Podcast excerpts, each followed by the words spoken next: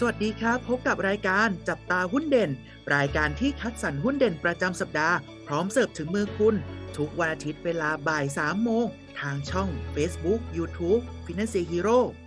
สวัสดีครับ สวัสดีนักลงทุนทุกท่านนะครับ กลับมาพบกับพวกเราอยู่กับเทรนเนอร์โอ๊ตยุทธพลครับ อยู่กับผมเทรนเนอร์อู๊ดเกรียงไกลนะครับ สวัสดีครับพี่อู๊ดสวัสดีครับน้องโอ๊ตครับพี่อู๊ดหุ้นเด่นประจำสัปดาห์นี้สำหรับพอดแคสต์ของเราเนี่ยได้แก่หุ้นที่ทำธุรกิจเกี่ยวกับอะไรครับอ่าเป็นพวกเครื่องดื่มนะเป็นพวก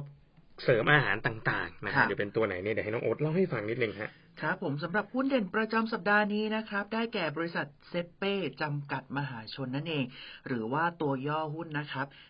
เซเป้นะครับ S A P P E นั่นเองนะซึ่งเซเป้ตัวนี้นะครับต้องบอกว่าดำเนินหรือว่าประกอบธุรกิจที่เกี่ยวกับการผลิตและจำหน่ายผลิตภัณฑ์ และเครื่องดื่มเพื่อสุขภาพ รวมไปถึงทางด้านความงามด้วย โดยแบ่งออกเป็น 5 กลุ่มหลักๆนะครับภายใต้ 24 ตราสินค้าทั้งในประเทศและต่างประเทศเลยทีเดียว ในส่วนของกลุ่มแรกนะครับได้แก่ผลิตภัณฑ์ ประเภทเครื่องดื่มเพื่อสุขภาพและความงามนะจะอยู่ภายใต้แบรนด์ที่ชื่อว่า Sappe Beauty Drink และเครื่องดื่ม น้ำผสมวิตามิน B'lue นะครับตัว product ที่2นะครับก็คือกลุ่มของผลิตภัณฑ์ประเภทผงพร้อมชง เพื่อสุขภาพและความงาม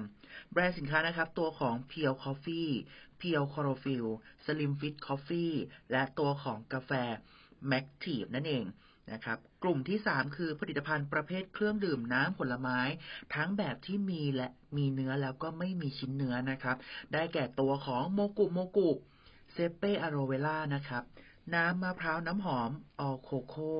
และมิกุมิกุ by Mogu Mogu นั่นเองครับ ตัว product ที่ 4 นะคะ กลุ่มทีสี่ 4 ได้แก่ตัวของผลิตภัณฑ์ขนมเพื่อสุขภาพนะครับ มาถึงตัวของ product ที่เกี่ยวกับขนมกันบ้าง ก็จะได้แก่ตัวของ Sappe Beauty Jelly นะครับ Maxtive Jelly นะครับ Mogu Mogu Jelly มิกุมิกุ Jelly Preaw Pudding All Coco Pudding ลูกอมครูเพนสี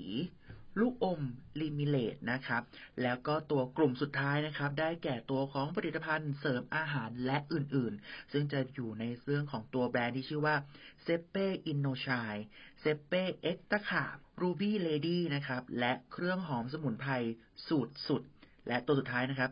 คีฟ ชาสมุนไพรใบกัญชงนั่นเอง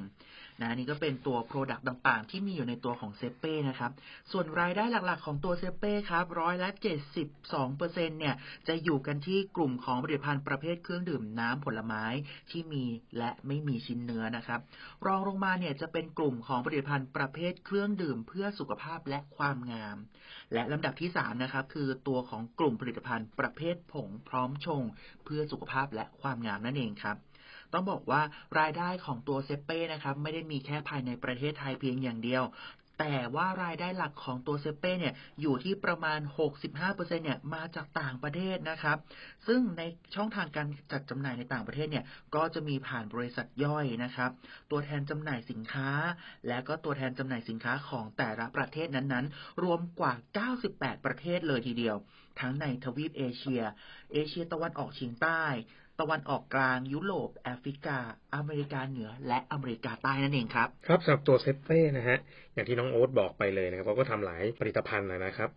ทางนักวิเคราะห์นะฮะให้มุมมอง